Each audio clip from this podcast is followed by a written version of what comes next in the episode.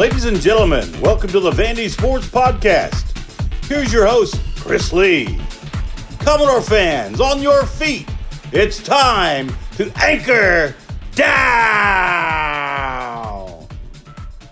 Welcome to the Vandy Sports Podcast presented by Doctor Jody Jones, D D S. We're part of the four forty Sports Network. I'm your host, Chris Lee. Our guest today, Chip Freidrich. We'll talk Vanderbilt baseball. We ended up talking an hour and a half, which wasn't planned, but in any case, lots of good stuff in here.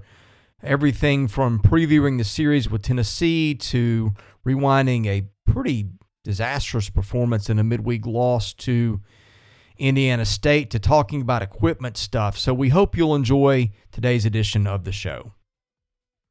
Chip Freidrich joins me. It's a Wednesday morning. It is a, it's just been a weird week for Vanderbilt baseball. First of all, To, to start the weirdness, I want to say Vandy was three in D one's regional predictions last week, or make that Baseball America's, and it's it's five this week after beating South Carolina two or three this weekend, so that one's a little hard to understand if I got my facts right there. Number two, Vanderbilt takes the biggest series of the year that it's played so far, but frankly, uh, the past four games, two have been a disaster. Uh, with two wins in between that, uh, during which Vanderbilt did it pitching shorthanded against a team you don't want to be shorthanded in pitching against. Well, let's start there. How do you make sense of the last week, and where's this headed? Well, you know, last night was uh, when we're talking about the Indiana State game. That was a scheduled loss, Chris. That was a scheduled loss. The right. Vanderbilt, we do that, right? Just, there, there was only a five point eight percent chance they were going that. to win, so... Anyway, um, yeah, last night was um, strange um, in a lot of ways. Indiana State came in here hungry. Uh, they've lost to Vanderbilt numerous times. They've been here. They're a good team. I think they're probably projected to be in the tournament. Um, I don't see them, you know, they, they're always they kind are. of seem to be hanging around there. They've always been a good program. Um, it's kind of, a, it was a nutty night in the league. Um, you know, you saw U A B U A B beat Alabama four to three. Missouri had to scratch and claw to beat Missouri State. They came back and won. You know, Georgia beat Clemson, which was kind of a, a shock there. Uh, you had L S U losing, the number one team in the country, losing to their in-state. Uh, um, I want to say rival, but a team that loves to beat them any chance they can in Louisiana. And L S U loses eight to five, and so so there was a lot going on. Vanderbilt, on top of it, loses ten to two at home and almost gets run ruled. So, yeah, it was, um, you know, you saw Elon beating Wake Forest uh, last week, uh, I think it was, or the week before, and Wake Forest is currently second in the country. They've only lost five games, and, and Elon beat them. I'm not saying Elon's a bad team, but they're they're they're having a good year. But there's it, it just goes to continue the discussion we have about some balance that we haven't had, um, especially with the transfer portal. The extra COVID years. I mean, I, I, I didn't check last night, but I'm listening to the broadcast. I know Andrew Allegretta said that the you know that Indiana State's a veteran team. Have had some guys been there five years. A lot of guys been there a long, long time. So, and then coupled with what happened last Friday night, it was just a tale once again of in this in this league, you lose the first game, and you and, and then you take the next two, and you feel like you're going to jump off a bridge. The fan base wants to on Friday night. Uh, you know, you and I talked, and we were just like, "What in the world?" Uh, you know, and and uh, then you then you have the success the next two. It's just part of this game, and and it was a crazy week. Um, Vanderbilt took care of business, won the series, and we talked about the end of the show last week. You start stacking series wins. They don't have to be sweeps, but you stack series wins, which they did against a team that, you know, South Carolina is just going to try to slug people and beat them with their bats and win thirteen to eleven, and they're going to do a lot of that the rest of the year, and they're they got some deficiencies, but a very good team that's in a position to host a regional in South Carolina, and it was a, it was a good victory. So you have to kind of look at it from a thirty thousand foot view of what you accomplished. Now, last night was disappointing. I know, uh, Tim, uh, I'm were you there? I was there, not. Chris, My or, son had a game. Okay, yeah, you, so you didn't have to uh, endure the press conference, but I knew that I knew that was coming.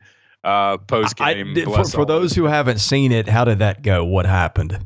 Uh, he just uh, he, uh, he he had a he said it was a butt kicking in so many terms, and um, plain out butt kicking, and said that, which is true. You know, they his he talked about the pitching and how they had to go with basically younger guys or sophomores who didn't pitch a whole lot last year, and um, his comment was, well, you know, those guys, meaning, if you want to say the bottom of their staff, I hate saying that, but just the ones who don't get to pitch as much, quote, they're on scholarship too. Um, and they're expected to, to do their job. So, um, and which is true, you know, I mean, when you're a team, you know, you would expect to, to be able to handle an, uh, an Indiana State, but I mean, you'd have a Dukanich who you would think in a normal situation, he would have pitched. He didn't pitch last night. And you, you had the people who pitched, you know, who had to step up because of the situation with Carter Holton, the situation with Hunter Owen not pitching. So everybody had to slide up in the rotation for the weekend. And you were basically pitching freshmen and sophomores, um, for this game against Indiana State midweek against a team that was really, really hungry and, the, and a team that's really, really good. So, you know, with the exception of Jack Anderson, who mopped it up in the, in the eighth and ninth, it was all freshmen and people who hadn't pitched a whole lot. And when you do that, when you're playing older teams and teams that are good, last night's going to happen. And, um, you know, I know Tim was upset. I could watch, you know, watching the pro- press conference and reading the comments, as he should be, he, he let that be known. But I think there's a little bit of motivation to get those guys who say, you know, hey, you got to do your job too. You're you're the program that's at this expectations of what you're supposed to be doing, and, and they need to do better. Yeah, I want to get to how that gets turned going forward, because I'm I'm not sure if I'm Tennessee, I want to be playing a, a Vanderbilt team with angry Tim Corbin having having popped his head up at the last appearance. Uh, You know, there's some fair questions about Tennessee, too, and motivation there uh, to that after getting beat by Tennessee Tech. I'll table that for a minute. But, yeah, I mean, first of all, last night I'm looking at the D one scoreboard. These are all ranked teams that got beat. I'll give you the scores, and the ranked team would be the loser here. Northeastern twelve, Connecticut three, although Northeastern also a good team. Indiana seven, Louisville three, although Indiana also a good team, albeit unranked. Let's see. Texas State five, U T S A three, although same thing there. Texas State's a good team. And Louisiana Tech three, Southern Miss one. Louisiana eight, L S U five, Portland ten, Oregon nine.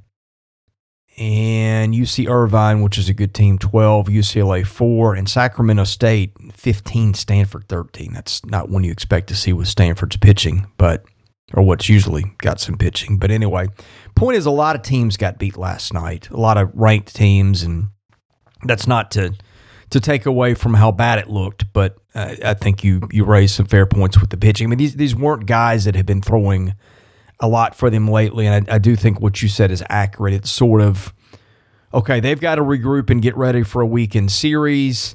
They've got to hold some guys in reserve because I would presume we don't see Owen again. I don't know. But, yeah, I think it was just a, a weird night, combining circumstance, running into a hot team, and just playing horribly, to be honest. Well, and then the inexplicable bunt with the bases loaded uh, that turned out to be a play at the plate, easy put out. And I think it was a third or fourth inning, and then just the wheels fell off. Just literally Indiana State comes back with a huge, you know, spot in the next inning, and, and the game just kind of, you were just chasing it the rest of the game. And not sure uh, what was going on. I don't I don't think it was a called situation with the bases loaded bunt, which easily, you know, it's just a force out at home. But you just had some unca- you know, Shrek steals third, and they're down seven in the I think oh, it was seventh or eighth inning. Yeah, just, you know, and he puts his head in his hands immediately. And, first, you know, first and second with with one out, and you're down. What was it, eight or nine? I mean, why do you? Yeah. And this is a guy who's played a bunch of ball. Of of all people, he should have known better. Right. It's just uh, this time of year, and I'm not trying to use this as an excuse. Um, You know, these guys are wrapping up classes, and they're probably finishing up projects. And I think the last day of classes is on Monday, next Monday after the U T series. And then you start in exams. And we all know that exams at Vanderbilt a little bit different than most S E C schools, and these kids are pushed. And you know, you're emotionally, you come off, you win two out of three, and you. Not that they underestimated Indiana State at all, but when it's it's just um, you when you pit guys out there who who have limited amount of innings and experience. I don't care what it is. I don't care what their star status was and who who they played travel ball for and perfect game rating and all that. It's just different against a team that's veteran and hungry, and and Indiana State exploited that, and they and they um, you know they took the game last night. But it, it is a make no mistake, those losses that you read across the board, across the top twenty, top twenty-five, there's a reason for that. There, there, it's not a fluke. It is across the board in this country. You're seeing teams that are more veteran, that you're not going to see the midweek games like you saw five and ten years ago, especially this time of year. And I talked about last week where you're the blowouts, where you're getting the teams that are hot and, and um, you know, that that are – continuing to, you know, you're not seeing what you did in years past because of the direct reason why that Austin Peay has eighteen new players uh, on their team from the portal. The reason why that teams are moving, that you can, you, within the conference, you're moving when you're having a Cassis going from Vanderbilt to South Carolina and immediately filling a need. It's just, it's the way it is, and um, it makes baseball better. If you're a, if you're one of those teams, it makes them more competitive, and it makes them makes the game probably a little more uh, easier to uh, relate to on a fan basis. That there's not blowouts and that the teams are getting better, but it sure does. Uh, you know, if you're a, if you're a top program, it makes you consider like, who am I going to schedule? Uh, you want to do that do that balance of, you know, you want to get some guys some work, and you want to, you know, get your R P up, your strength schedule. But, you know, what you mentioned, don't, and you have a better grasp of that, um, R P Is. I don't see how Tennessee, for example, is still in the top. I mean, I know they're nineteenth, but I mean, my goodness, if they, if, if this weekend they fall and we get a two out of three or a sweep, I'm not saying it's going to happen, but if that happens, I mean, they're in deep trouble of even making the, I mean, they got to start thinking about making the S E C tournament, um, not just the N C double A tournament. And and things seem to be they got players hurt, and it, it just goes to show you. Uh, there was a great article by Estes in the Tennessean this morning, and his comment line, and I don't know if it was the first line or it was the title of the article, was, you know, U T's team last year wrote checks that this year's team can't cash, and wow, that rings true. Uh, that was a great that that point. When you talk all that and you do the antics and you you trash talk and you, um, you the fan base gets all electric, which is great. They're allowed to do that, but that passes on. A lot of those guys are gone, but the expectations that programs have, even in this portal area era, is that um, you better be able to take it when you, when it comes time that you falter, and that's what's happened to a lot, some teams around the country, and U T's one of them. Uh, that they, they better be able to react when they do get razzed by the fan bases or times go bad. They better be able to rebound from those times. A couple things last night. If you if you hadn't checked the R P I in a day, uh, you were in for some surprises. Um, Indiana State moved all the way up from nineteen to thirteen with beating Vanderbilt last night. And Tennessee was the shocker. Tennessee moved down seventeen spots in the R P I to forty by losing to Tennessee Tech last night. Interesting. Yeah. And and would you say that Kentucky's R P I being number one, is it the fact that they've played L S U, they've played, I mean, is is that is that where they're getting the benefit? Because I'm trying to read across, you know, I know they're a good team, that they're valid to be in that. It's just shocking a little bit to me that they're the number one R P I. And I guess it's because they've already played a certain, the, the, unlike Vanderbilt has Ole Miss, Mississippi State, Georgia as three of their opponents. Um, who has Kentucky played? I'm trying to, to, because there's, I mean, I know they played some, they played Indiana State three times, and that helps them because they swept them, meaning Kentucky. But uh, I, I just, I know the computer doesn't lie. It's the formula, but when you see their schedule and who they've beaten and, you know, Southern Illinois, Wright State, Elon, I mean, those aren't any slouches, but Um, they've also played Alabama, Missouri, and Mississippi State as well. I, I just, it's just weird how the formula works to me.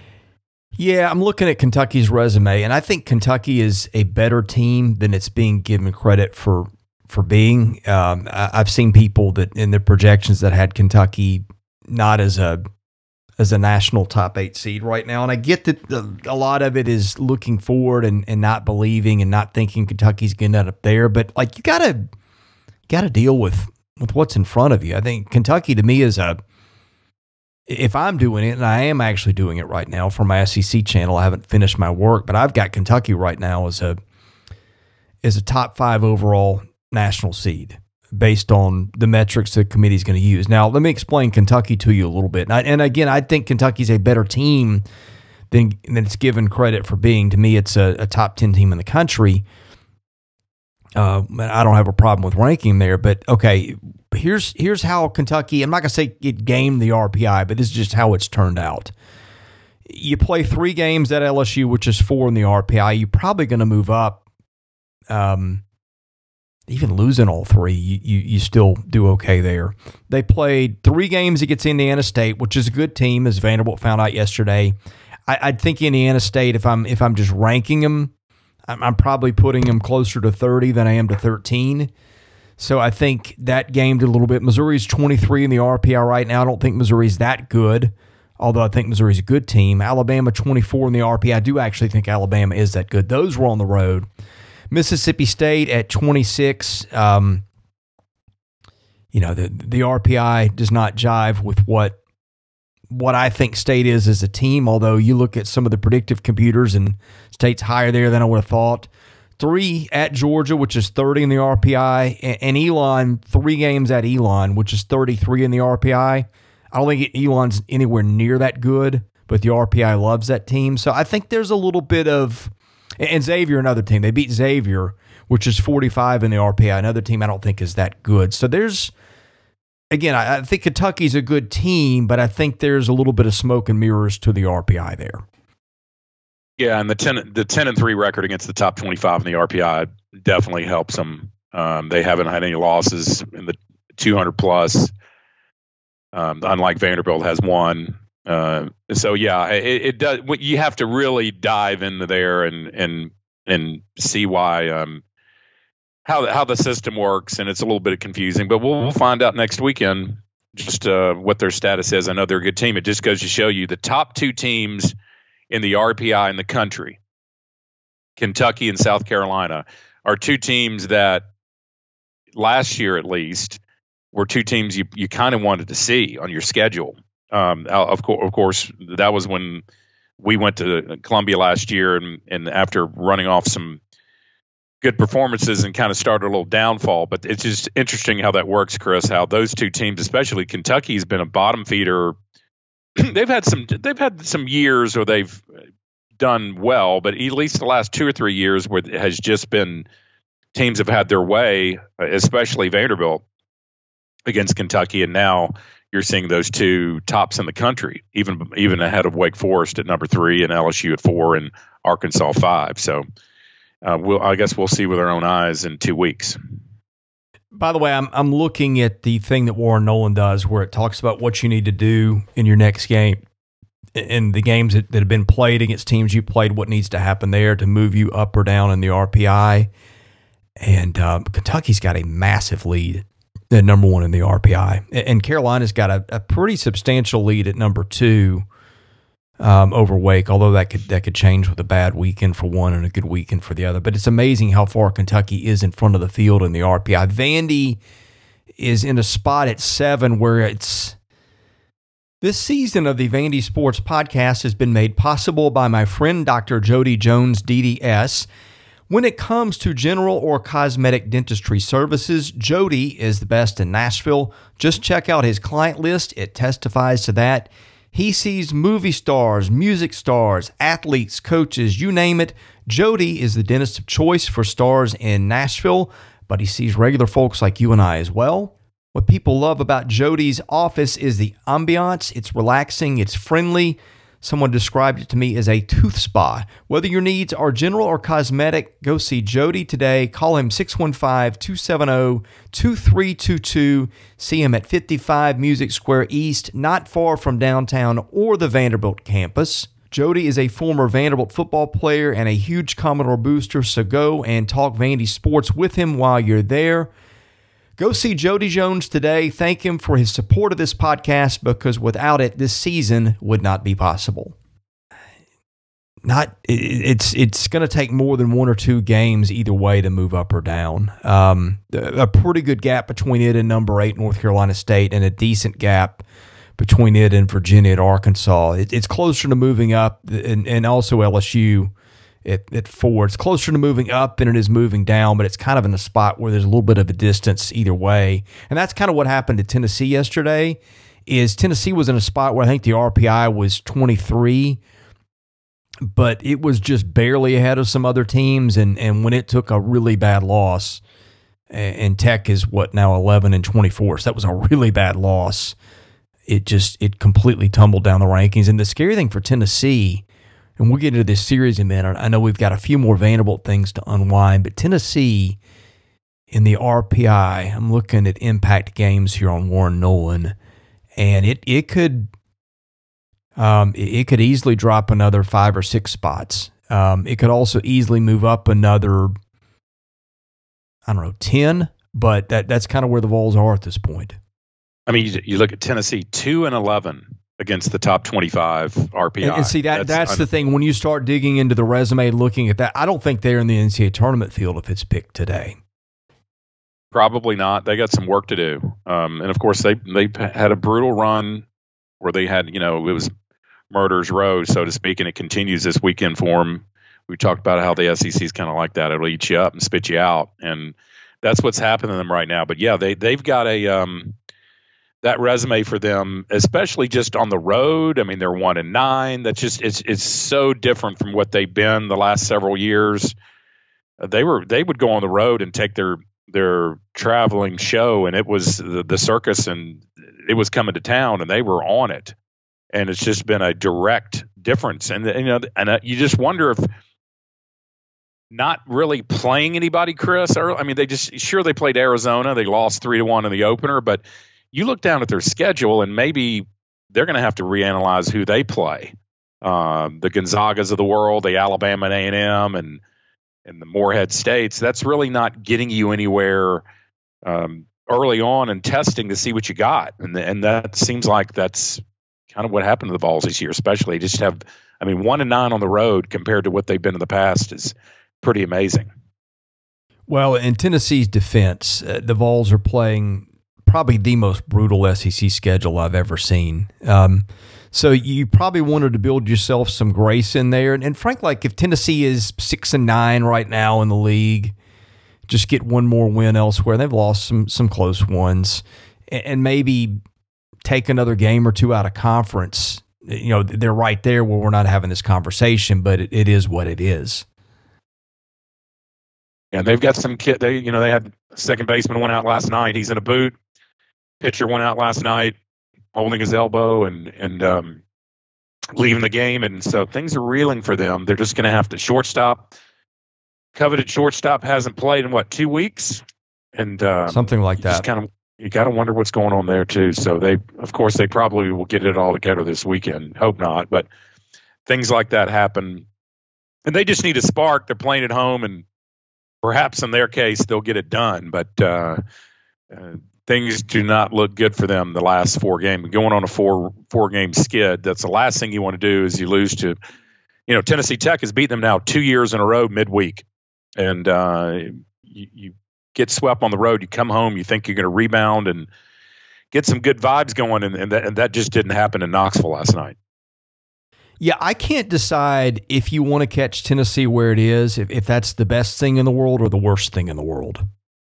Yeah, and, and um, I see your point. Um, they, you know, this is, I don't want to say it's a do or die weekend for them, but I mean, if, if you if you're Tennessee and you, you know, you go to five and thirteen or six and twelve, I mean, it, it could get really, really rough. I mean, you're it, it is a definite uphill climb, And Vitello, I think, you know, you would think based on his personality, what you see, uh, that his persona that he puts out there, that he would have the ability to motivate those guys. But in today's kid, and I hate saying, you know, today's kid, quote unquote, it's just, it's different. And, and uh, you don't know what's going on in the locker room. You don't know if there's any, any dissension or people, you know, falling on deaf ears, or you just, you never know. And you usually find those things out later, but uh, it's certainly, when you question a team's toughness, Chris, like he did publicly uh, in Fayetteville on Sunday, and you know he's looking for some toughness and not sure how tough his team is, and and then they come home and lay an egg against a team that's sixty miles or whatever to the west um, in Tennessee Tech. That doesn't show me a whole lot for what's going on in the locker room. I could be wrong, but it certainly doesn't show Um, that toughness that he's desiring. Yeah, I know they've got some chemistry problems. I just don't know what they are. Um, I saw an interesting tweet, and I don't have it, but I think it was from Bryce Denton's brother, uh, who is also Zane Denton's brother, um, talking about finger pointing and some stuff like that. Um, Again, I don't have it in front of me, but I did read it a couple of times, and then I think it then got deleted. I've heard some of the same stuff privately. I don't know what their issues are, but you wonder, and this is what Tim Corbin got criticized for last year, right? Why aren't they going harder after people in the portal? And look, they did go after some guys in the portal, notably Paul Skeens, and, and my goodness, if, if they landed Paul Skeens, Uh, they'd be the number one team in the country right now. And they landed R J Shrek, who's been their best hitter this year, and he's been brilliant in conference games. But Tim's thing, as you know, is this is it's building culture. It is giving your your Calvin Hewitts, your Troy Lanivs, your Um, T J McKenzie's, your your Jack Bolger's, your Parker Nolan's, your Jack Anderson's, your Sam Leboki's, your Thomas Schultz's, guys that have been with you for a long time. It is giving those guys a chance in that third and fourth year on campus to get some playing time where in some cases those guys didn't always get it, or other times where those guys got it early and they've been team leaders and part of the culture that he likes. And again, that broke different ways. You, you've got a, a guy named Jack Bolger who, who who doesn't ever come out of the lineup for any reason these days, it seems like. And you got a guy in T J McKenzie on the other end, or, or Laniv on the other end, where you know they might get a pinch hitting at bat once a week. But you just sense it with this team. It, it feels like it's enjoying baseball more than it has in a while. He talked about all the off-field intangibles, the grade point averages, the the things like that. It just, you could even tell in, in twenty twenty-one, something seemed a little bit off about that team. And sure enough, you had kids missing curfew and stuff like that in Omaha that were prominent players. Uh, you had Kumar Rocker, who looked like he would rather be anywhere some days, but, you know, talking to the media after after games, which he didn't do a lot. There were just some things with that team that were off. I, I don't sense any of that this year. I could be wrong. I mean, every team's got issues, but he has built a culture on good locker rooms and, and guys that are happy and rooting for the team's success, whether they are playing or not. Uh, meanwhile, and I, I'm not, again, I'm not pointing fingers at any specific players or, or claiming specifics, but Vitello basically approached the offseason like it were fantasy baseball. In other words, okay, there's there's a guy over here that, that hit this last year, and we can plug him in over here, and there's a guy over there that hit and fielded this last year, and we can plug him in over there. Last year's team with them, they're playing Trey Lipscomb and some guys like that who did who bided their time and then got their chance to play, and that worked really well for them. This year, I'm sure you had some of the same case where you had guys waiting to play and they got recruited over. And again, I'm not telling you that's the culprit. I don't know what's going on, But you look at the results, you hear the things, you, you hear the things Vitello says, and they just sound like something is way off.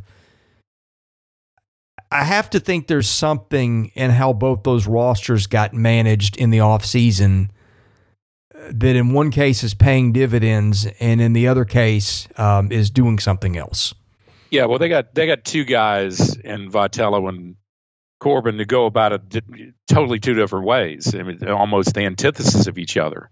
Uh, I talked about that last year around this time, where it's almost like anything that Vitello does, he does. I'm not saying he does it on purpose, excuse me, but it it is a way that, you know, Tim Corbin for years used to go into Knoxville. Uh, uh, he built a fence around the state of Tennessee, with the exception of Memphis. Again, a few guys there, but he could go and get anybody he wanted to, and especially that um, strong program at Farragut High School in Knoxville. I saw, you know, a kid just committed to Tennessee out of Farragut, left-handed pitcher who's, who's committed for, uh, I think it's maybe twenty twenty-four. Um, and so that's happening. Vitello's able to get some of those kids now that he wouldn't be able to get, but it's his way of doing it. And, and you either are attracted to it or you're not. And, you know, the things that the, the, the portal is almost just, it, it creates, if you're Tim Corbin and you do that, and you dip into the portal and you get four or five guys or six guys. If I'm a player, and I'm not saying that this has happened, but if if it were to happen, you're almost saying that all the stuff that coach says to us is a lie. You know, you, you, you yeah. he, he talks about you got to your the positions are rented. Uh, they're not they're not uh, given to you. Uh, and by the way, I don't know if you noticed on national television, John Williamson said the same thing uh, about this bowling team when he was interviewed after the ladies won the national championship. He said that line, but of course he was he worked under Tim Corbin, but uh, when he first came on before he became the bowling coach. But that line of, of not of renting positions, not owning them, and that you could lose it at any time and playing with a hot hand. And you bring in five or six guys in the portal, then all the guys are going to go, well, what are you talking about? You know, you've been preaching that, you know, positions aren't earned, that positions have to be earned and and not given to anybody. Well, if you're going to go get a guy in the portal, you're in order to get them there, you're going to have to almost guarantee them that you're going to start or you're going to be a you know, frontline pitcher. And I don't think his staff just buys into that, because I think it It it definitely is against his locker room, how he wants to have the locker room, which is so important to him. And just the difference of what, as you just mentioned, with Tennessee, what they've done, and, and you know, Ahuna comes in and and he's ineligible to being in the year, and why is he ineligible? And then now he's hurt, and you wonder if that ruffle, ruffled some feathers. Um, it's just two ways, two different guys trying to to go about ways. Um, one's real brash and one acts like their crazy uncle, and the other one's more like their second dad. And, uh, and the, their approaches, for the most part, the last couple of years, U T's been successful, and we know Vanderbilt's been consistent, but you just wonder if, if it, if it, uh, catches up to you. You know, Chris, I've watched some youth baseball here lately, and my son plays. And he's he's a middle schooler, so he's seventh grade and doesn't play a whole lot for his team, but he's on the team, made the team. And um, just watching, I, I texted a friend of mine who used to play for Vanderbilt, and he's a high school coach here locally at a high school. And and I texted him at the game, and I was watching these two teams play, and I and I said to myself, uh, I texted him, I said, when did everything change in baseball? About just the attitudes. And I know you got a youngster, you haven't seen this probably. He's in third grade, I think he said. Just everybody walks around, and it's there's no hustling, and it's Joe Cool, and you got the oven mitt in the back of your pants, the sliding mitt that you wear when you get on base, and these kids are in the third grade and they got sliding mitts on. And it, it's just wow. It's, it, and he and so I texted my friend who, again, he played played with me, uh, Alan Purdy, who a good shortstop when I played. He was a freshman when I was a senior. And, and I said, how do you do this? And he just said, it's changed, man. The last couple years, it's different. It's just the mentality of baseball. It's just a very Joe Cool image. Everybody's got, there are, uh, I hate to get give you um, something to look forward to, Chris, but there are fourth and fifth grade players who do celebrations at second base when they get a double now. They have their own little dance. And that's trickled down, of course, from from and I, again, I don't mind enthusiasm and stuff, but just, you know, gosh, it's just for a traditionalist when you to see young kids do that. And how how this relates to Tennessee, I'll go back to what I said of cashing checks that those guys last year wrote and they're coming due and they're trying to cash them as far as the way they're handling the game. U T made it to College World Series last year. They they had a no, they excuse me, they didn't. Two years ago they did. They got eliminated last year at home. But they've had success this last couple of years and they've done it that way. And when things switch and they turn on you, it can be it can be payback twenty-fold if you don't watch it, and things kind of the baseball karma. I'm not saying for anybody listening here that I don't think you should be enthusiastic. I'm not saying I'm the get off your my front lawn guy about baseball, and but I am a traditionalist, and I believe that things come around. You got to treat the game with respect, and you gotta you gotta earn the things that come to you. But it just seems like as we're talking about Tennessee, that's a little bit of what's going on up there. They could get it turned around, yes, but it, it is to me that's what's going on up in Knoxville, and they still got time to turn around. I just hope it's not this weekend. Yeah, without being really specific, they made a they made a lot of enemies last year, and it I think it's had some ramifications for them. But um, does your does your third grader have a sliding mitt? Please no, but no. and and I am I'm grateful. Like we have, we're not going to put him in travel ball until he's probably twelve or thirteen. He's he's been asked to play travel ball since he was five, and, and not like not like my son is any great shakes, but he's a decent ball player. But you know, he comes home and instead of throwing pitches every day, he he's outside shooting hoops because he got a basketball goal for his birthday two months ago, and that's the first. Like you can't get him. You can't get him in the house long enough beyond him changing into shorts and a T-shirt or whatever and going out and shooting. And he does that all day. That's and he great. Plays with friends. And he's, and he's just being a kid. I mean, he's he's barely nine. And we've got a, a coach. We've been sticking with the same rec coach for about three years because this coach is – he takes it in stride. He'll, he'll get on him a little bit sometimes, not like screaming at him or anything, but – he'll tell them, hey, you need to pay attention, you need to hustle. But it's one of these things where a lot of times if you're playing in the infield one inning, you're playing in the outfield the next. And everybody gets a chance to play because we're not trying to make the majors tomorrow.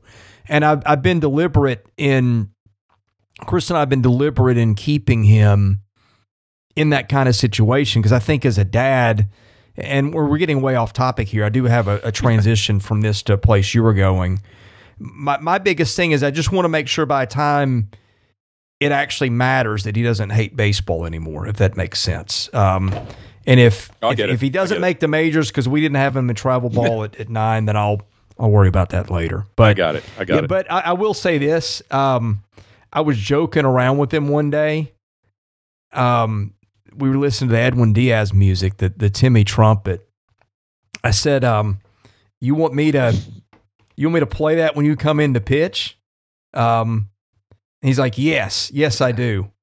And so now like every time before the game, which I think it's kind of funny because it's, it's, it's like all the things you said about taking baseball very seriously. The, the league we're in is, is one where, and I apologize, I'm getting way off topic, but like generally most of the coaches share the, the same, um, values, although we did have a, a coach last year who pitched his kid over the pitch limit. I know this because I track pitches in a game for both teams, and he was about six over, and and we said, hey, your, your guys at your limit, like, no, we're keeping count, and, and we got him under.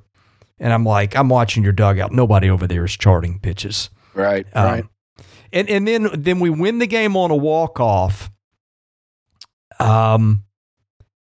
And then they go after the fact, protest the bat to the umpire, and they call him out because the, the kid who was hitting oh, Lord. had played in an open league where those bats were legal, and, and he used it in the game. And, and I'm like, thanks a lot, jerk. You, you you can't track your own pitcher, and I know I caught you doing it. Right. And you keep him in the game, you know, when you're trying to protect an arm, but then you you, you protest about after the fact after we walk you off, which we were going to do anyway. But yeah, that's you see all kinds of stuff, but I, I, I do.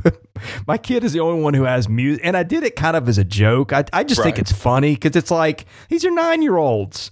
Uh, but he's like, yeah, Dad, play. And then like every time before the game, he'll come out of the dugout and he'll come up to me in the stands and go, Dad, don't forget to play my music if I come into pitch.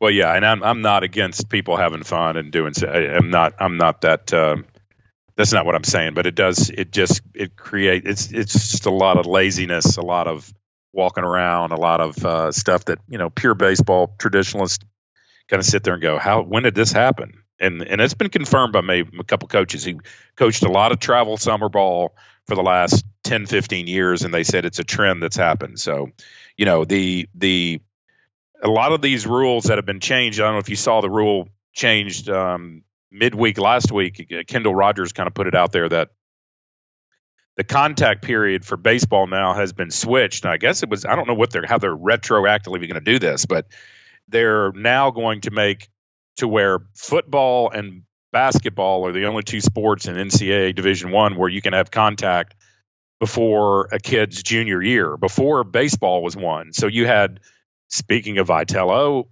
some players up there, kids in the eighth and ninth grade wearing jerseys and verbally committing, quote unquote, to Tennessee when they're in the ninth grade. I know Vitello got a verbal commitment from a kid at a local uh, high school here, private school, when he was in ninth grade. He's a third baseman. I don't know if that kid's going to live up to that. I, I haven't heard his name recently, um, but these coaches, again, Tony Vitello being one, who he's brash. He's he does he's just thrown a bunch of offers out there, get a bunch of verbal commitments. Well, these kids don't know what they're.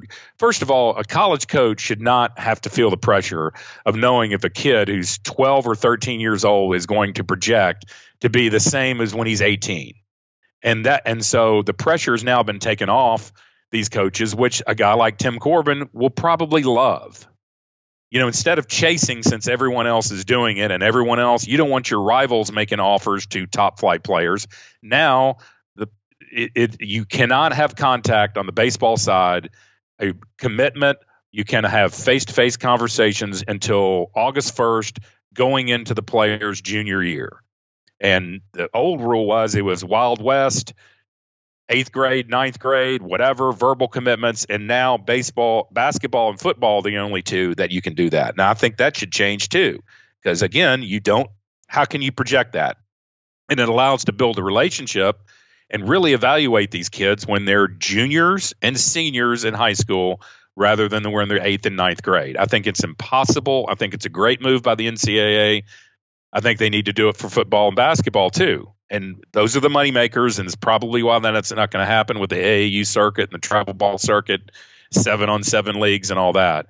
But I don't know if you noticed that rule. I don't think we talked about that, but that was Rogers kind of tweeted about that. And, you know, I wonder how they're going to do that retroactively if they've gotten verbal commitments from sophomores in high school, and now they can't talk to them until their junior year, August first, how that's going to work. I don't know if you saw any of those tweets or not, but I was going yeah, to I, I did. That.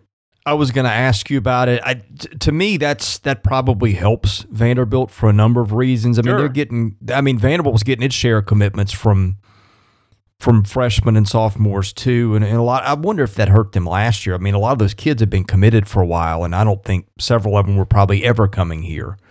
Um, although I think a few of them continued to talk a good game to the staff right up till, you know, the draft day, and then all of a sudden you're seeing guys come off the board earlier than you thought might, and you're like, okay, what's going on here? Uh, but yeah, I mean, I, oh, you, I think, you, yeah, you you can't. Yeah. I mean, it just if you're an assistant coach, you gotta love it. If you're a recruiting coordinator, you gotta love it. It's not that you don't have to evaluate those kids. Sure, they know the top flight programs know who the the best twelve year old in Georgia is probably, and you know yeah. the uh, the top they they know it.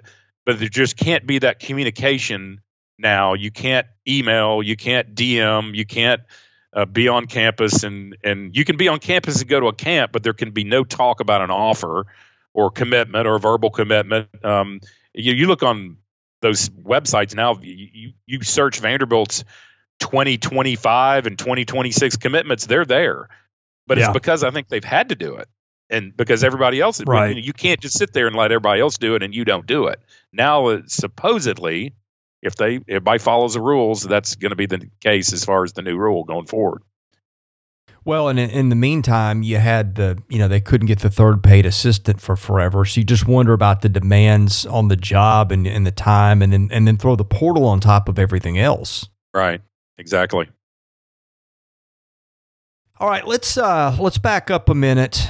I want us to hit some topics with the, the baseball season. You brought this up before the show off air. I thought it was a good place to go. So I want to hit this. I want to hit the series this weekend, and then I want us to do the mailbag, which I darn near forgot about. So we are a little past the midway point. What is standing out to you right now about this team this year, and, and maybe where it exceeded expectations, and, and maybe if it's fallen short anywhere? Well, fifteen games in, it's, I always like to look at it, you know, halfway point before I even assess, but thirteen and two is certainly something that uh, we talked about this last week, that after some non-conference games early in the season, we wouldn't have thought that this team would have been thirteen and two at this point. So that's a surprise, um, I think, a pleasant surprise. Um, I think the consistency in the lineup has been a little surprising to me, that there hadn't been many variations in the last month. I think it's they've rolled out the same nine pretty much, or the eight. You know, you got the pitcher, of course, but um, – position-wise, you see the consistency of having, you know, you'll see uh, Calvin Hewitt come in in the seventh inning. That's pretty much a normal deal. So, and, you know, we're talking about Tim being a creature of habit. Um, but it's been a little more consistent as far as the order, who goes out there, than I would have thought uh, at this time of year.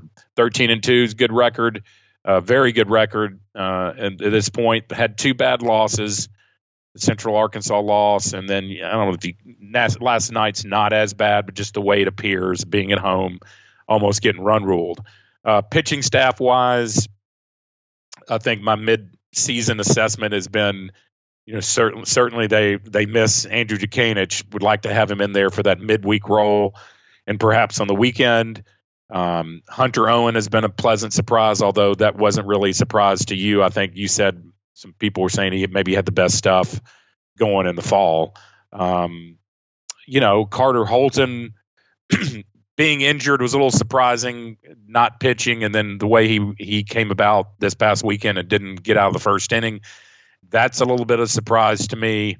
Um, hope he can rebound and get those guys going. I'm not sure if he's going to throw this weekend or not. So I think uh, pitching staff-wise, top to bottom, I think last night kind of exposed the bottom half of the rot- of the of the bullpen, so to speak. Uh, but they're young, and, and that's to be expected, as I said, against a a very good Indiana State team. But um, offensively, uh, I would say a little bit surprised on the midseason evaluation that you know Diaz, after starting the season with five errors, I don't know the last time he's had an error. He had majority. Majority of those five early on, the first couple weekends, he settled down. It's and they made the switch, and and they sort of rearranged the chairs on the deck. I think that was a good move um, that uh, Corbin and staff did. So that's kind of my team evaluation. Um, you know, Enrique Bradfield getting uh, caught four times stealing.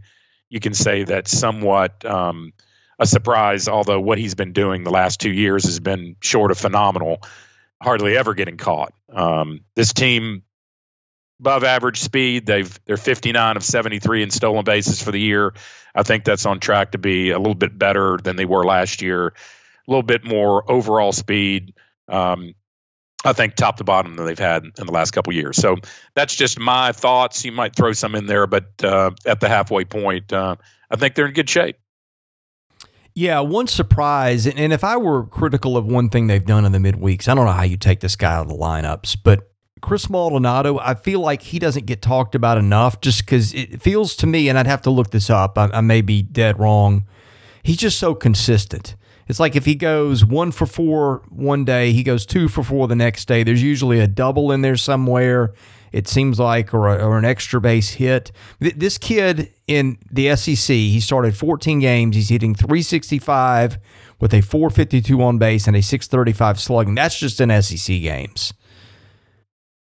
he just has been so consistent, which is really hard for a freshman to do. And to me, that's one of the surprises, because remember, he wasn't even in the lineup, I don't know, for the first three weekends of the season, maybe. Yeah, he wasn't. I mean, yeah, he's a doubles machine. Um, he's got eleven on the season, and Bastine and Shrek have twelve, just uh, just below him, being Maldonado. But uh, yeah, he he's been a pleasant surprise. I should have mentioned him. I mean, how he came in as a freshman, and and Tim Corbin says he's still, even though he's in that D H role consistently, he's one of the first guys out there taking ground balls before you know before the game, weekends, whenever he can, hitting in the cage, and and and he's going to be one, I think, that in years to come will be one that plugged in and, and get his share of playing time. But the other one would being the, um, another thing we didn't talk about, how, you know, we had the beginning of the year with Calvin Hewitt starting and left, and, and how Polk has kind of inserted himself in that position, um, in his spot. It was, uh, you know, of course, Calvin Hewitt started off the year red hot. Um, he's played in thirty-two games. So he's played in thirty-two of the thirty-seven games. It's just a lot of those have been in utility. But, um, you know, Polk has worked hard. He's hitting two ninety-three, just under three hundred, and, and he has some good numbers too. So Polk, uh, offensively, I would say Austin, Polk, and Diaz have had their share of, of stepping in in roles that some people might not have thought they would have been in this early, and, and, and they've done well offensively. And, uh, Diaz cooled a little bit of late, but um, those three have, have stood out as far as not surprises, but maybe a little ahead of where you thought they'd be. I'm going to give you one little thing to watch. And first of all, this is the odd stat line of the year. I, I don't know that you could do this again as anybody and repeat this, but Matt Polk has had forty-nine at-bats in S E C play. He's been hit four times. He's taken zero walks. Zero walks. So that would be forty-nine at-bats, add in four hit-by-pitches. That's fifty-three plate appearances without a single walk in the S E C. You almost think you take one by accident. Also, he's only hit two home runs. He's only struck out eleven times. So that means he's put thirty-six balls in play, and they've had a ton of runners on base in the league, as you may not, as you may have noticed. He's yet to hit into a double play this year. Yeah, that's pretty interesting. In, um, in the league, and he's only walked. Yeah, and he's only walked three times overall the whole season, if you do the non-conference games too. So that carries on uh, over. But this team does not see, I, I, I would think in years past, I've moaned and complained and given my two cents about this team. And if you just an overall offensive at the midway point analysis, this team has made some adjustments, and it looked like that happened after the before the Belmont game at uh, at the Sound Stadium, but they do not strike out as much. They they are more aggressive early in the count. They foul pitches off and make contact, put the ball in play more than they have the last two seasons that I know drove a lot of people crazy.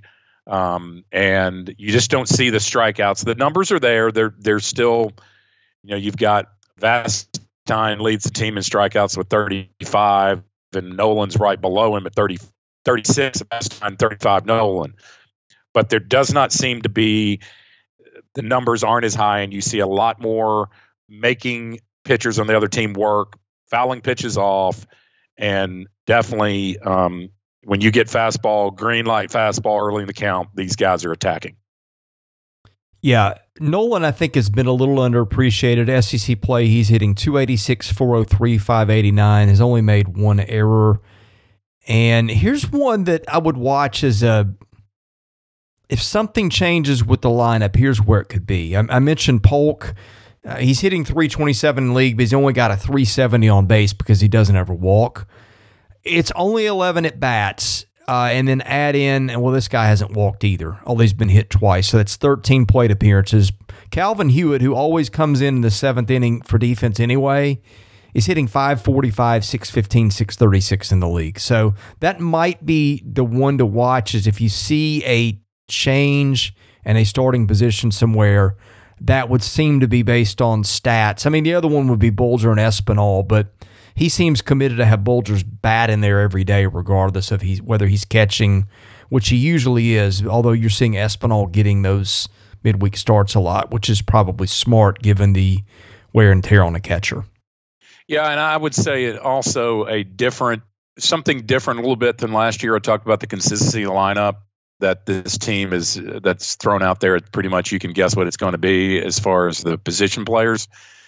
Different than years past, uh, this, and I just noticed this, Vanderbilt's only played fifteen players on that as far as at-bats. Only fifteen players have gotten at-bats throughout the season. You've got your sort of nine regulars, and then you have um, six more after that. Seems like that number's been a little higher in years past. More guys get an opportunity, but there's there's three, four, five guys on that team who hadn't gotten a single at-bat all year. And um, don't you think that's a little bit different than years past? I'm not sure yeah. what that tells you, but I, I bet that's the lowest number in a while. Yeah, and you've got one kid, uh, Arias. Is that how you say it? Ivan Arias. He's, he's he's gotten in five games, but he has two at bats, and Troy Laniv only has eight at bats. So really, you, the majority of the, of the at bats are coming from thirteen people, which I would, if I had to guess, I think that's a comparatively record low compared to years past. Yeah, I, I bet it would be too. Okay, let's look towards the Tennessee series. Uh, presumably Christian Moore won't play. He has hit in the league two fifty-five, three ninety-four, three fifty-three, but I think he's maybe been their best hitter on the whole. Tennessee's got one guy with an on-base percentage north of four hundred in league play who's a regular. That's Hunter Inslee. He's hitting three thirty-three, four twenee three, four sixty-seven. I don't have a single guy slugging higher than four sixty-seven in the league, which is a far cry from where they were a year ago. Yeah, I mean, that was the article that I talked about this morning in the paper that um, Estes wrote. I mean, it's just where they were last year in those all those categories. They're at the bottom, and um, they still have the arms. I mean, I think they – when you talk about league play, I don't have it in front of me, how's their E R A in league play, because I'm just looking at it overall. But you got Beam, Dolander, and Burns. That and that's a that's a formidable punch still. And don't think that um, you know they're, they're going to be this this series for them is always contentious. I mean they they've had the their way uh, here in Nashville with with how they handle us here and at the Hawk. But there's a lot of uh, – I've got some friends who are up there and close to the baseball program, and a cousin of mine who's, a, who's close to the program of all the sports. But I saw him over the spring break, and and they're pointing to this. You know, they think that Corbin and, and um, Van Horn are the, the ones who turned Vitello in, and they're convinced that, that that's that's um, that that they're the culprits. Whether they are or not, I don't. I, I really don't know and don't care. Uh, but they're going to be the Hornets are going to be circling there. There's going to be, I think, a lot of um, there'll be a big crowd, and and I would expect, and if I'm Tim and his staff, to just have the guys on being razor sharp and not listening to what's being said from the stands uh, and and from the other dugout, because I know there's going to be a lot of finger pointing. You know, the message boards and and and. the media and all that, I think, are going to probably make this and stew it up as far as being something involved in. When you're a player, you have to just zone all that out and have tunnel vision of what you're doing and not listen to all that. I think these guys are, have been in environments before, but you know they've been to, they've been to Starkville this year and had their way with them, um, and that really just took the crowd out of it. Had great crowds there, not as much as what they had against Ole Miss, where they I think broke the single game re- uh, attendance record this past weekend with sixteen or eighteen thousand for that park. But um, I think they're they're going to walk into an environment that's going to be pretty contentious, and they need to just stay focused and and know uh, that they could do a lot of damage to their rival this weekend if they can win the series. Or um, you don't talk about the sweep, but do that. That would be great too. But um, this is um, U T is they're going to be fighting for their lives and trying to to rebound, and and um, they got some guys hurt. And uh, we'll we'll see if that, that translates. But I don't know if you'd heard any of that from your sources. But I, I do think I do predict it'll be pretty pretty interesting environment here for the boy Vandy boys this weekend. Yeah, I can confirm. Uh, I'm not saying they did it. I, I don't know the truth one way or the other. But they believe it was Van Horn, and of course Vitello worked for Van Horn. He was his recruiting coordinator in, in Arkansas, which um, I think some friction there was their scholarship chart was a little bit of a mess when he left, given all the commitments they'd taken. Uh, and right. I think that's where some of the friction between those two started. And uh, yeah, they, they they think Van Horn and Corbin are, are where the fingers are being pointed for from them being turned into the N C A A, which I think has been a big distraction. I suspect that is that I mean, what it had to be when when Vitello got suspended for a, what was it a weekend series that the school uh, made the suspension on. But yeah, I mean the, the big issue, and I said this all last year. Everybody was talking about how they were hitting, and that lineup and, and the numbers were numbers for the ages. Uh, they, they put up some numbers that in all games we probably won't see touch for a while, especially when you would hope the N C A A does some things about the, the ridiculous offensive numbers that are being produced. Uh, but I've you've heard that rant before. But I, I have a feeling, you know, last year's team put up some offensive numbers that you're probably not going to see again for a while. But I always said I thought what was in, unbelievably impressive with them, I thought that the pitching got overshadowed given what those offensive numbers were a year ago. Well, this year, their their team E R A in the league is five sixteen, which is not bad for the S E C, especially with the schedule they have played. Now, here's the problem, or one of the problems. They've given up twenty-three earned runs in league play. So that's a run and a half per game unearned that they're giving up. And you just can't do that in the S E C and expect to win. No, and they're and they're they're not playing well defensively either, and they're doing some someone mentioned the other day that you know, the little league type errors in a Fayetteville that cost them. And and it seems like, you know, hitting a lot of double plays and just the things that when it rains it pours uh, type deal that you when you get on the road, but you know who's to know that starting off oh and three and uh, at Missouri losing that series has just affected them throughout. They haven't been able to get over it. But the one and nine mark on the on the road is really stands out to me uh, as being something that is crazy because you know they did get the win in L S U, so you know the talent is there that you can go into an environment like that and win at least a game against the number one team, the number one ranked team in the country, but. Um, They have certainly had their games, and and you know this is what happens when you, you feel like you know well, we're going to wait till this week. This weekend's going to be the weekend we're going to turn around, and then, and then it doesn't happen. And then it's well this weekend, you know, when we get back home, we're going to turn it around, and then it doesn't happen. And then the next thing you know, you're at the midway point, and you're you're five and ten, and you're what seven games behind uh, your in-state rival in standings. That's what they've got to be looking at. And if and if you're playing them, and you have a chance to make it up, you have a chance to.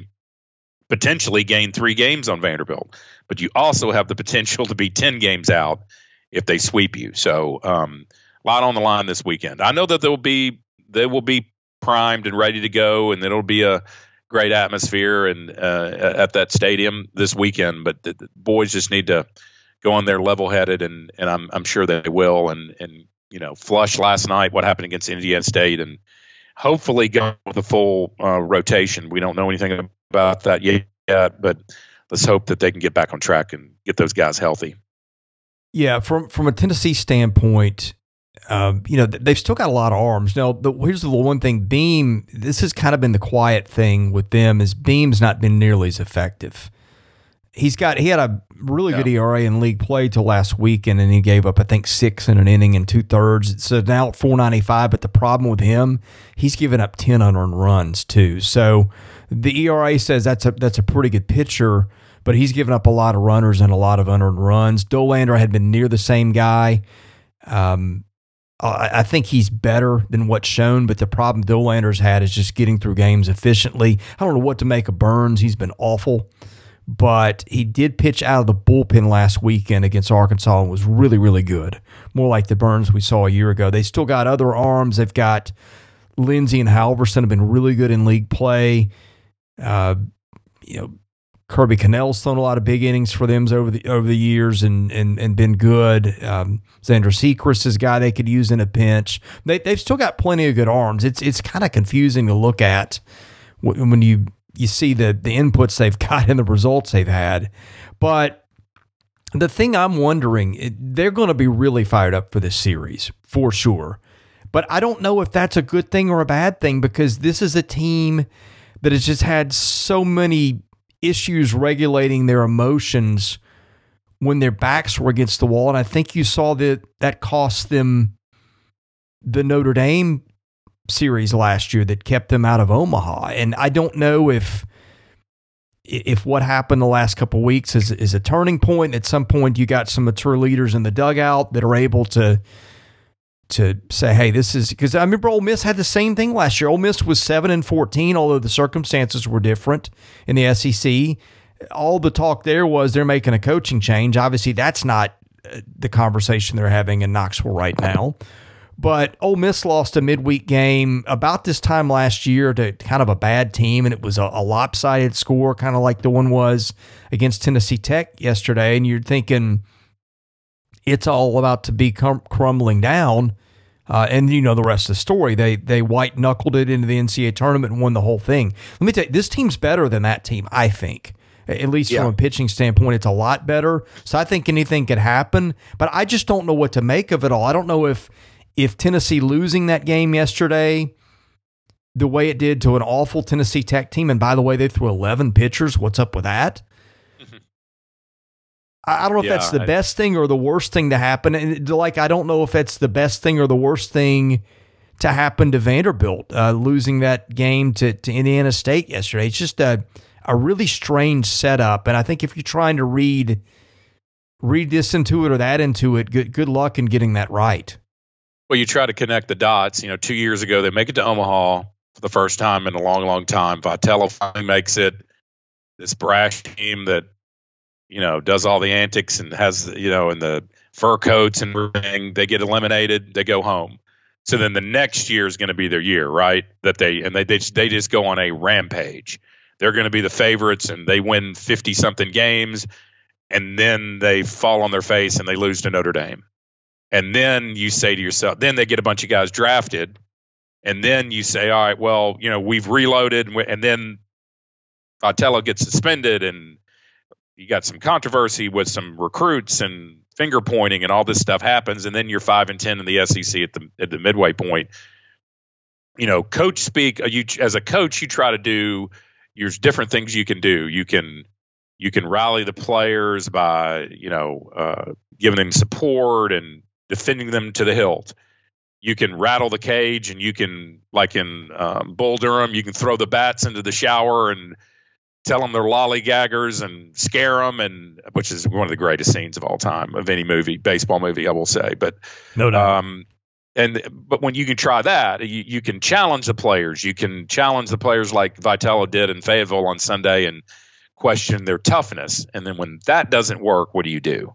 Um, yeah, there's just all sorts of things you you as coaches you try to do you, whatever is going to uh, get the reaction you want. But sometimes when you're not getting it, you just run out of things to do. But I do point back to that Ole Miss team. This team, Tennessee team, has the talent to scare some people if they get in. But the problem right now is they got to get in. And and um, you know that Ole Miss thing. I mean, you weren't you mentioned they were talking a coaching change at Ole Miss. I mean, they went home in the S E C tournament when I think it was, I think we eliminated them, right? First game. Carter Holton, yes. They were going to make a play, coaching change. If you know the inside right. scoop, which is a whole other show, Ole Miss was, he was gone. And then they, they ended up going to uh, the tournament, getting in, and the rest is history, and they win the whole thing. So anything can happen, and um, the talent's there with them. But sometimes it's it's the intangibles and what's going on behind the scenes that's more important.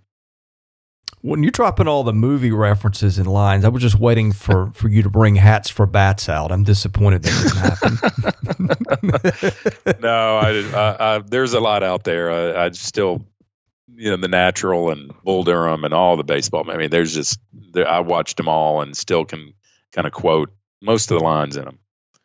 Hats for Bats. Keep bats warm. Okay, let's go to the mailbag. That's been warming for a bit. We've done an hour and seven minutes.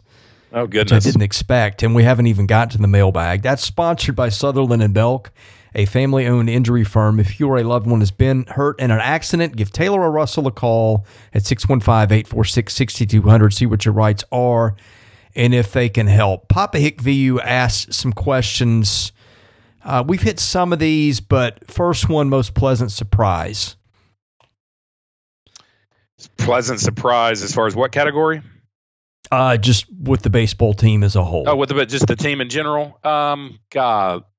thirteen, you know, we thirteen and two was a surprise to me. thirteen and two, yeah, when we, we mentioned that. Um, uh, I would say, above all, on a team aspect, I would say the record being thirteen and two at this time. Um, if you're looking for individual exploits, I did mention the fact that, you know, you had that Austin, Diaz, uh, Polk trio of guys who are who are played played their way into positions to everyday starters, and I think that's that's been a bonus. Um, but I would say above those three on an individual basis, and you talked about this, and it was a great comment. Just you expect it out of Shrek, you expect it out of somewhat Nolan that he's a veteran.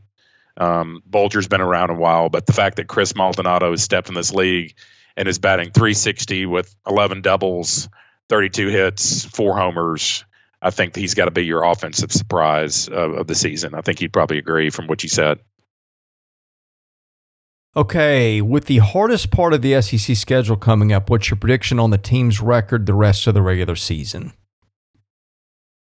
You know, got to go to Gainesville, got to go to Knoxville, got Kentucky at home, got to go to Gainesville. So we're, we're it's a it's not Ole Miss, Mississippi State, Georgia. Um, you know, with fifteen games to play, right?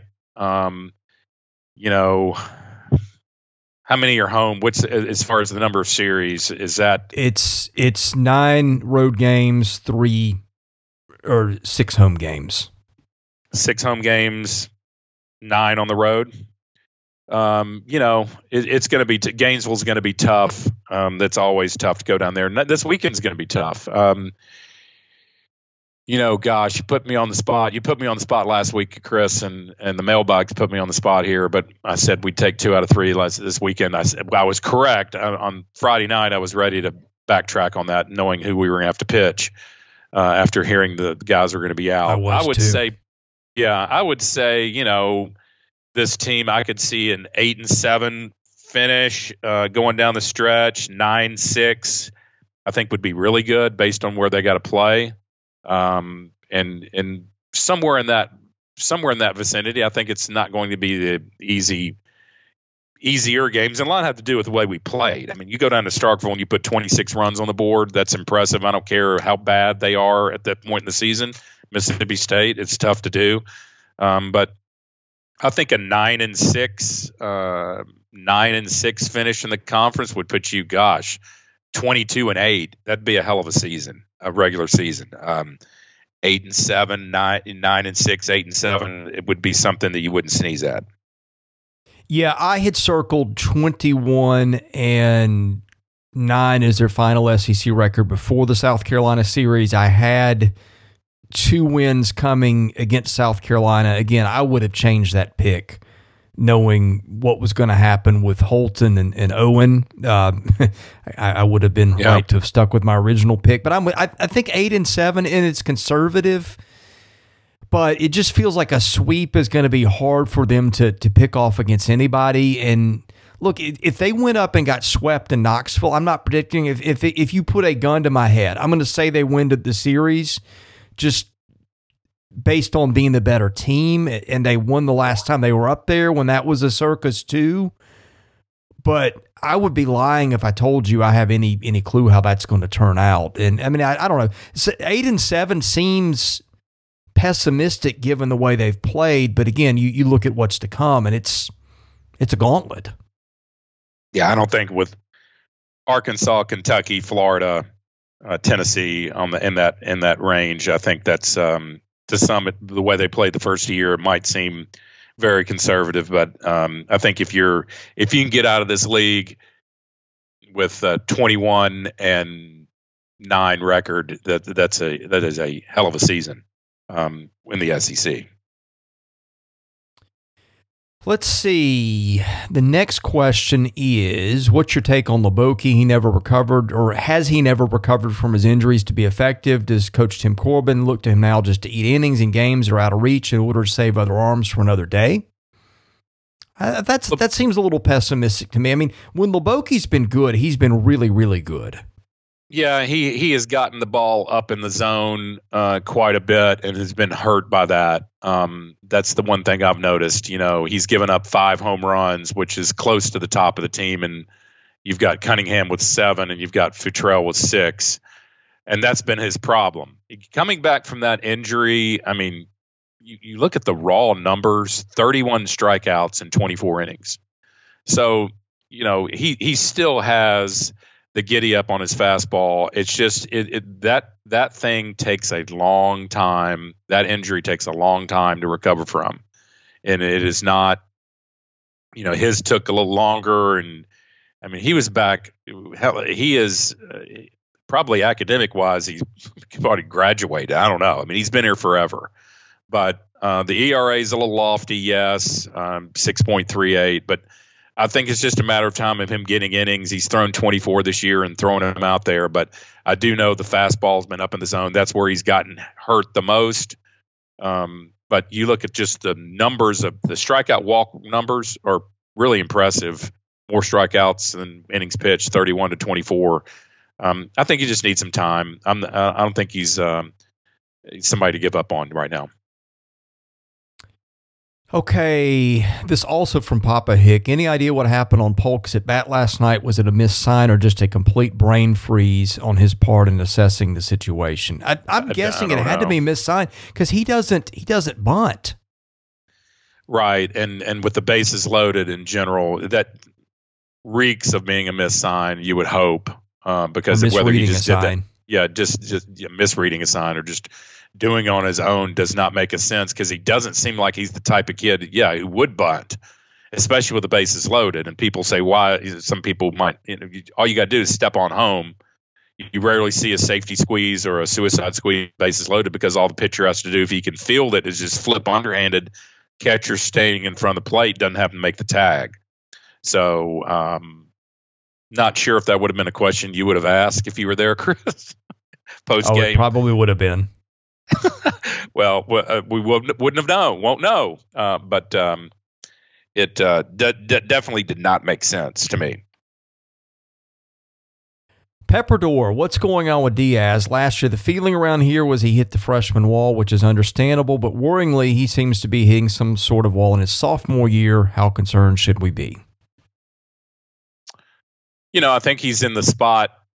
Defensively, uh, uh, we talked about his errors coming in, and he had a couple boots that first weekend and was, was con- few consecutively, as a matter of fact, and you, you worried about him. But since the change was made and he's, uh, you know, they had the moving of Vastine and, and yeah, he just moved the players around. I think that he's more comfortable there. At least the pressure's off him there. But I don't, you know, this league will eat you up. I mean, he's hitting two fifty-five, yes, and that's gone down slightly, but I still believe in the kid. I, I don't. I think you're going to hit walls in this league. I don't care if you're freshman, sophomore, junior, fifth year player, or whatever. And and um, I still like his approach at the plate.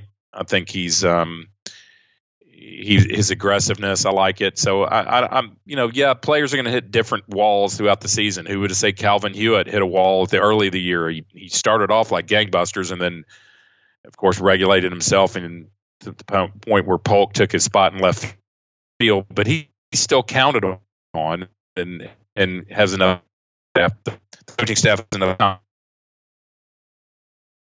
Not ready again at the halfway point. I think Diaz is still viable, and and uh, I think it's too early to tell if he's hit some sort of wall. I think, I think big things of him uh, down the stretch here.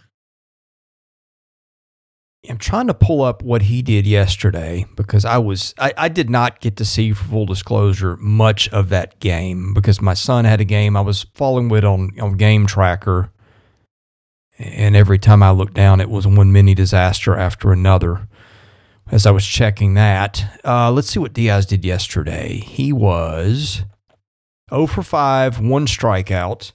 He was oh for four.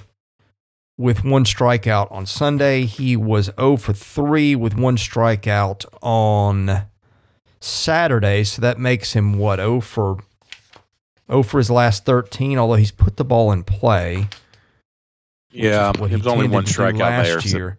The, the game before that, he was two for five on Friday night with two strikeouts, and the hits were Uh, he had a double in there. And I, I will say this, on Sunday's game, he got out in front of a changeup or something, and he and I was sitting next to the the TrackMan guy or whatever they use, and it was one ten off the bat.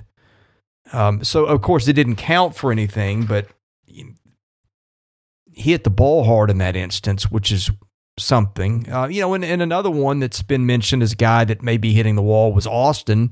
Well, let's not forget Austin was, what, a, a, a foot away from a grand slam on Saturday, too. So, I don't know. Maybe they're hitting a wall, or, or maybe it's just the the cycles of baseball and we're premature in making a judgment. I guess I guess we'll know in time, but. Yeah, I think you're right. I just think it's, uh, you know, baseball's a game of failure, as we, the joke is, you know, you hit, you're hitting three sixty-two, you're failing six and a half times uh, out of ten rather than the success. So, uh, you know, it, it, it's a tough league. There's tough arms in this league, and adjusting at their age, it's, it's just a um, difficult task uh, that they're faced with each weekend. Yeah, South Carolina also has probably a top three pitching staff in the league, too. Oh, yeah. Yeah, top three, top. They, uh, I mean, at least at least top four. I, I wouldn't I wouldn't put them outside the top four for sure. Yeah, wasn't impressed with their fielding though. Goodness. Oh, that was a disaster. They, yeah, booted the ball around there. Old Jack Wagon, similar to Chris Lee's admitted frustrations, what is Chip's view of college baseball with a heavy tilt towards offense and all the noise and nonsense around bats, balls, et cetera? Do we see any effort on the horizon to take a step back to a more reasonable balance, or is this here to stay? You know, I'm going to defer to you on that because I saw a tweet that you did uh, and um, your two cents on that. I mean, since you kind of attacked it over the weekend, I think you wrote a comment about there were different bat eras. Um, and I know you were pretty disgusted with it, saying, why don't you take that one? Well, look, this is this is not based on any information. It, you know, the, the N C double A should have known in the offseason it had a big problem with with offense and, and tampered bats and all kinds of stuff. Again, I talked to somebody at the N C double A a year ago, and, and they were completely clueless, which is no surprise probably. But I look at what happened last time. It was what, around twenty thirteen, where they they took it, and Major League Baseball is the same way too, although Major League Baseball is actually getting some stuff right for a change. Some stuff, not all of it. Um, M L B is going to have its own issues with offense too. They they made the they brought singles and steals back into the game, but but the ball is is also traveling, so that's going to be a nightmare for pitching, but last time this happened, what the N C double A did is it, it brought back a, a ball that I think had, I don't remember if it was more drag or what it was. They had the year that uh, the really high seam baseball, and then you couldn't hit it out of the park with the sledgehammer. And and now and and that's that's that's kind of the N C double A for you. Like the bats were about this hot in, in twenty ten, and nobody could pitch, and and they made it to where you know you it was ridiculous. That my guess is that's what they'll do.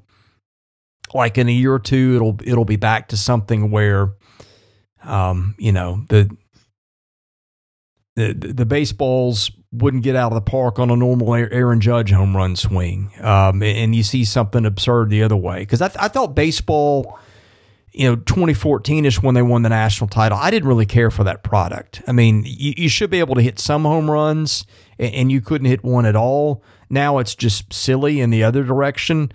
Uh, given the N C double A's track record to to do something appropriately, I would my prediction would be they would overreact and ruin it the other way. And those, you know, you got to continually worry about the exit speeds off these bats. Yeah, which, you know, there's there's um the the ball still comes off so super hot, and now they've got. I understand they have like, do they have things in the press box that monitor that? Because I know that yeah, I'm, I I usually sit next to the. the TrackMan guy, and it's not always okay. accurate, but it's interesting. Yeah, well, generally what happens is some you get a plethora of people getting hurt, third baseman getting balls off their forehead and what have you, and and there, you know, there's people react. Um, but yeah, it's um, it's funny that they, you just think they just somewhere and wherever the baseball headquarters dungeon, there's this guy with a with a, you know, baseballs on shelves and looking at them. What are we going to do this year? I mean, it's just, but it's fun. I mean, they can, if people don't think they don't manipulate the ball, they do. I mean, it's a, it's just you can tell. Um, you can even tell by almost the sound off the bat whether balls are hot at certain time, certain years, and not um, bats are hot. Um, they they try to legislate all that. You don't. You haven't heard. I will, I will say this: you haven't heard as much about the bats this year publicly. Um, I don't know if you have. I just haven't seen as many stories that about stickers, and I know that the umpires now are checking the bats before the game, instead of you know two managers looking at each other and saying, "Oh, are you good? Oh, yeah, are you good on these bats?" I mean, the, the, the fact that they did that in the first place, I think, was ridiculous. At least now, from what I'm told, the umpires are do, are part of that process as far as checking the bats. Is that what you've been told? It, it is, and that is a that is a yes, but. I still think you can take the stickers off. I mean, there's the thing out there about soaking it in water and then using a, a blow dryer, and and that means any player could do it in any dugout, including Vandy's if they wanted to. Yeah. Um, I have heard of stickers falling off at, at times this year. I mean, some something's going on. Either the bats are too hot out of the, the wrapper or the balls. And I will tell you this, and, and this series did not involve either of the teams uh, that we're talking about today, Vandy or Tennessee, but this was another S E C series that happened last week. And I heard of, of there were eight bats, and this is an S E C series, that failed the pre-series test. Um, flat spots were a big deal on some of the bats. Um, P S I was a deal with another one. But I think here's the thing. You can still get them legal past the, the pre-series test. And if you got time to tamper with them either that day, which right. I think that would be a stretch. But, I mean, there would, there would literally be nothing to prevent a team. And I'm not saying this goes on, but let's say my life depends on it and I need to win a couple of baseball games. You do the Friday night thing, you're, you're probably going to be playing with legal bats there. And again, I, I think seeing some of the scores you're seeing in game ones makes me think there's just a problem with the bats, even within regulation as it is, that they're they're hitting the ball too hard. But you, if you throw tampering on top of that, Chip, there's nothing to stop me if I'm a coach or, or player of taking a, you know, a rolling machine or, or somebody knows the house shaped bats with you. And then after the Friday night game, um, hey, here's my bat. Make it, make it do that thing. Yeah. Uh, and then hitting with it Saturday and Sunday. I mean, this, the sticker's still on the bat at that point, and it's the yeah. same bat that got that got tested as legal. I just think when when people want to cheat, they're always going to find a way. And I, I just still think there's too many loopholes. Now, what I've been told. They used to have some, and I, I don't understand this at all, so don't ask me any follow-up questions because I won't be able to answer them. They used to do something where bats were barcoded, uh, and I think this would have been, you know, after the, the hot bat stuff around twenty ten where they went to that, and that solved the issue too, where you couldn't get a tampered bat yeah. in the game. And that's what they well, need to do. Yeah, and the other solution would be go to wood, which we know there's cost. Right. We've talked about that in the past where – there's been talk about the uh, Major League Baseball perhaps subsidizing wooden bats for colleges and, and making it so they can evaluate players better uh, for their future. And, uh, you know, that's there's been talk about that for years. But then what do you do on that? Do you just say it's a Division One? Are you going to – if is the Major League going to uh, supplement Division Two, junior colleges on down the line? That's a lot of money. But some some in talking –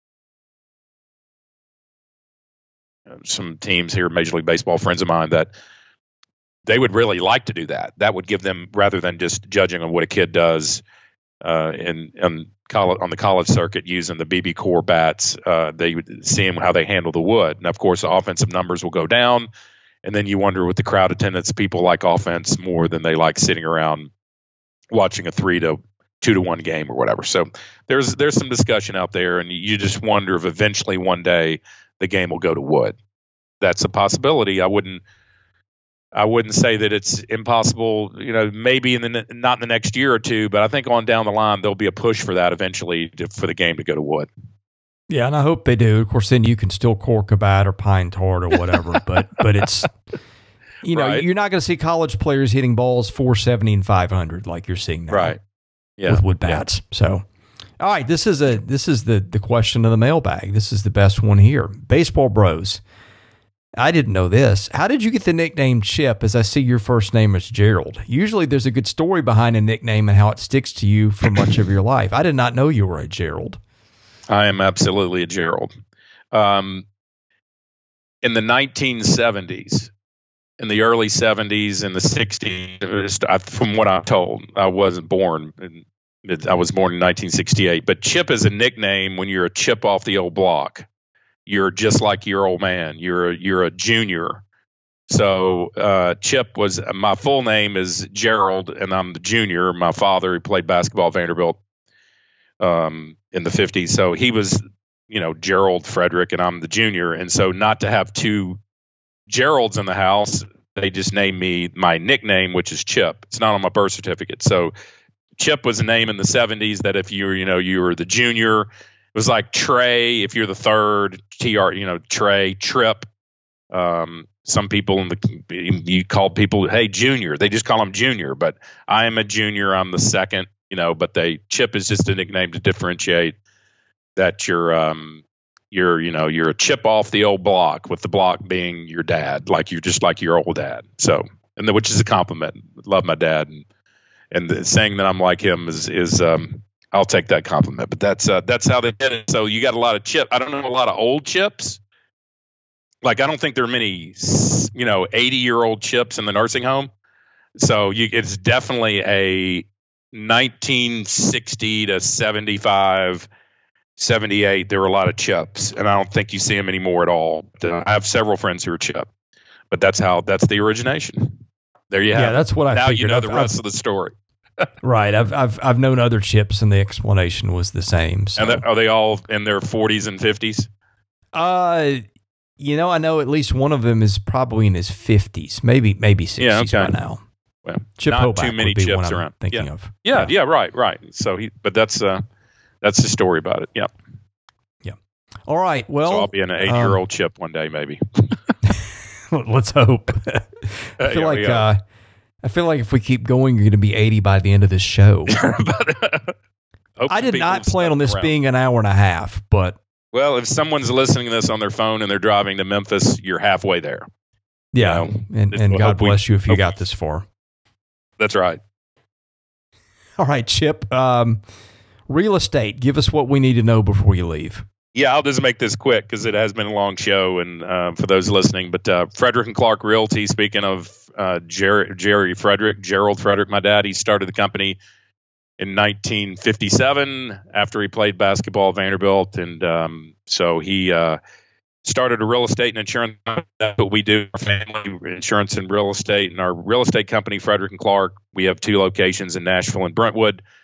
To help you with your real estate needs, you can check out our website at freidrich and clark dot com. Love to help you uh with any of your selling needs or buying needs. You really need a professional these days with the market and the conditions. It's still a varying market up and down, still a, somewhat of a seller's market, but it's complicated, complex, and you need an advocate on your side to help you out. And that's where we come to play. So give us a call. You can call me personally, and I'll, I'll hook you up with one of our agents or talk to you personally about the market and your specific needs. But again, six one five, three two seven, four eight zero zero, and you can find us on the web at freidrich and clark dot com. Chip, thanks for joining us. We'll catch you next week. All right, Chris. See you later. Thank you for listening to today's episode. We thank our presenting sponsor, Jody Jones D D S. We thank our other sponsors, Sutherland and Belk, and my perfect franchise dot net. If you're interested in sponsoring this podcast, and that's how we make this work, please email me at chris lee seventy at gmail dot com. We also ask that you subscribe to our website, vandy sports dot com. That is ninety-nine dollars a year. You get things there that you don't get here. And, of course, please rate, review, and subscribe where you see our podcast. That helps us get noticed. Be sure to follow us on Twitter at vandy sports dot com. Follow me at chris lee seventy. And finally, subscribe to our Vandy Sports YouTube channel as well. Thank you for listening to the Vandy Sports Podcast, which is part of the four forty Network. I'm your host, Chris Lee. We'll catch you with another episode coming very soon.